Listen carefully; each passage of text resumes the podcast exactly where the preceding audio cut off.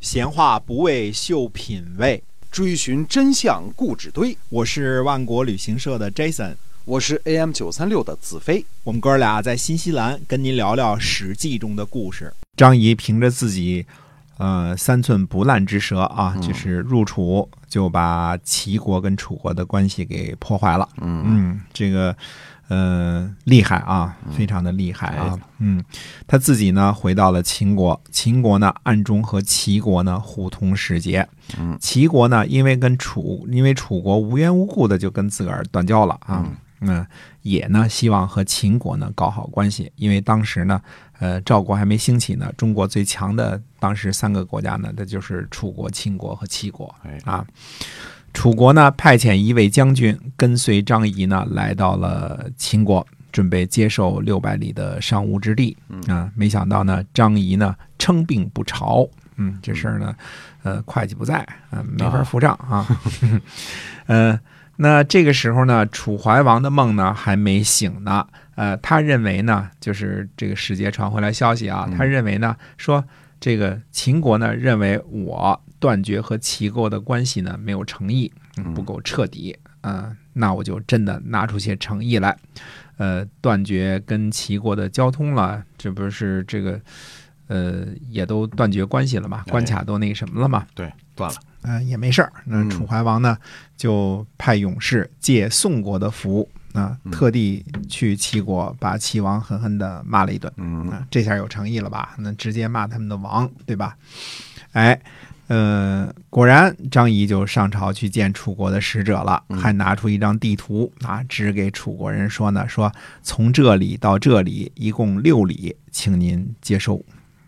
啊！楚国的使者一听就愣了，说：“我听到的是六百里啊，不是六里啊！啊，这个当时说多少里多少里土地都是方圆的啊。那么张仪呢就打了个哈哈，说：说张仪一个小人物哪里来的六百里土地呀？嗯，就干脆耍赖了。对啊，原来他说的是这个请秦王奉献给楚国这么多，对吧？嗯，使者呢就回到楚国呢，就如实汇报了。楚怀王一听呢，大怒。啊，就准备呢兴兵攻打秦国。陈轸呢，这个时候又站出来了，说：“我还能说话吗？”嗯，楚怀王说：“你可以说。”陈轸说呢：“说伐秦不是好计策，还不如干脆呢，呃，再贿赂给秦国一个有名的都城，联合秦国一起伐齐。这样呢，我们丢失土地给秦国。”可以从齐国那里呢得到补偿，楚国不是什么都没有丢失吗？现在大王呢已经断绝了和齐国的关系，责备秦国欺诈呢，这就是让秦国和齐国联合起来啊！这样的话呢，国家一定会受到很大的伤害。嗯，如果楚怀王可以冷静的考虑一下的话呢，陈轸的话是非常有道理的。对吧？被张仪骗了，被秦国耍了，心里很不好受。这个时候呢，呃，三尸神暴跳，怒从心头起，恶向胆边生啊！这个作为这个《水浒》当中的英雄是可以的，嗯，这种感受是正常的，对吧？但是楚怀王是一国之君，而且是天下最大国土面积的一个国家，整个南方都是楚国的，对吧？呃，这个。他是完全不应该有这种情绪的啊！即便是普通人啊，我我也这个这个说多说一句啊，应该换位思考。被骗的事实呢，已经无法挽回的时候，暴跳如雷真的有用处吗？嗯，对。呃，而人在愤怒的时候做出的这个决定，往往是错误的。嗯啊，因为你。方寸已乱嘛，对对吧？就失去理智了嘛。哎，对，所以在过喜、过哀、过悲、过怒的这个时候呢，都不宜做决定，宁可拖一拖，把自己的坏情绪过去之后呢，再做决定啊。不过呢，楚怀王呢，一国之君，呃，在楚国呢，那是权力至高无上啊。嗯，堂堂的楚王怎么能受这种窝囊气啊？嗯，于是楚怀王呢，起大军伐秦。呃，其实这个时候楚怀王呢有上中下三计可用，而上计呢就像陈轸说的，干脆再许诺你一座大城市，你不是贪图土地嘛，对吧？和秦国呢一起发起，嗯，西边的损失从东边夺回来。秦国呢本来就记恨齐国，这个时候呢看在贿赂的份上，是很有可能起兵和楚国共同发起的啊。哎，哎，这是上计啊。那么中计呢？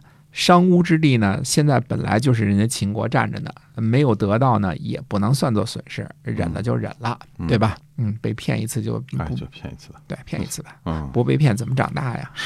交世界上没有人不被骗过啊，嗯 是没有一个人不被骗过啊。嗯那么齐国的关系呢，已经断绝，嗯，这个想个办法认个错儿，服个软儿。呃齐国也未必真的较真儿，骂两句就较真儿了，对吧？嗯也未必真的较真儿啊。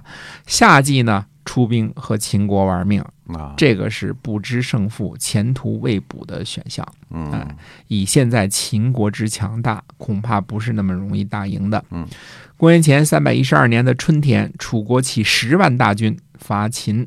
啊、与秦军呢在丹阳决战，嗯就是这个我们说的这个商务之地的这个地方啊，啊、这个决战，结果呢，楚军被打得大败，被秦军斩首八万，嗯十万大军被杀了八万，啊、大将这个屈盖等七十余名将领呢被俘啊。楚怀王这次是叫大大怒，不知道这个怎么形容这词儿了。啊原来是大怒嘛，对吧？嗯现在是大大大大怒，嗯 细起全国之兵攻击秦国，嗯又在蓝田被打得大败，唉，惨呐！这个时候呢，这个这个韩国和魏国呢，听说楚军被困，趁机偷杏儿，一直往南攻打到邓啊，嗯应该是今天的河南邓县啊啊。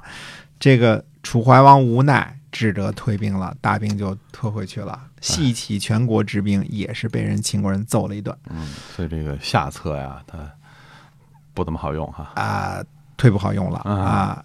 这样的话呢，楚国又丢失了汉中。嗯啊，所以呢，嗯、整个儿整个儿就是赔了夫人又又又折兵，又折兵，嗯哎，那么，呃，今天看看这段故事，想想觉得楚怀王啊，这个天下第一大诸侯国的这个这个国君啊、嗯王啊，对待这个国家就像儿戏一样，实在是望之不似人君的典范啊。哎，啊，回想这个毛泽东同志的论述啊，说决定国家前途和命运的决战呢，一定要尽量避免嗯，多应命，对吧？哎？对，呃，依依仗赌输赢这种事儿，咱们咱们不干。那毛泽东都是这个，嗯、三个军吃掉你一个师，是吧？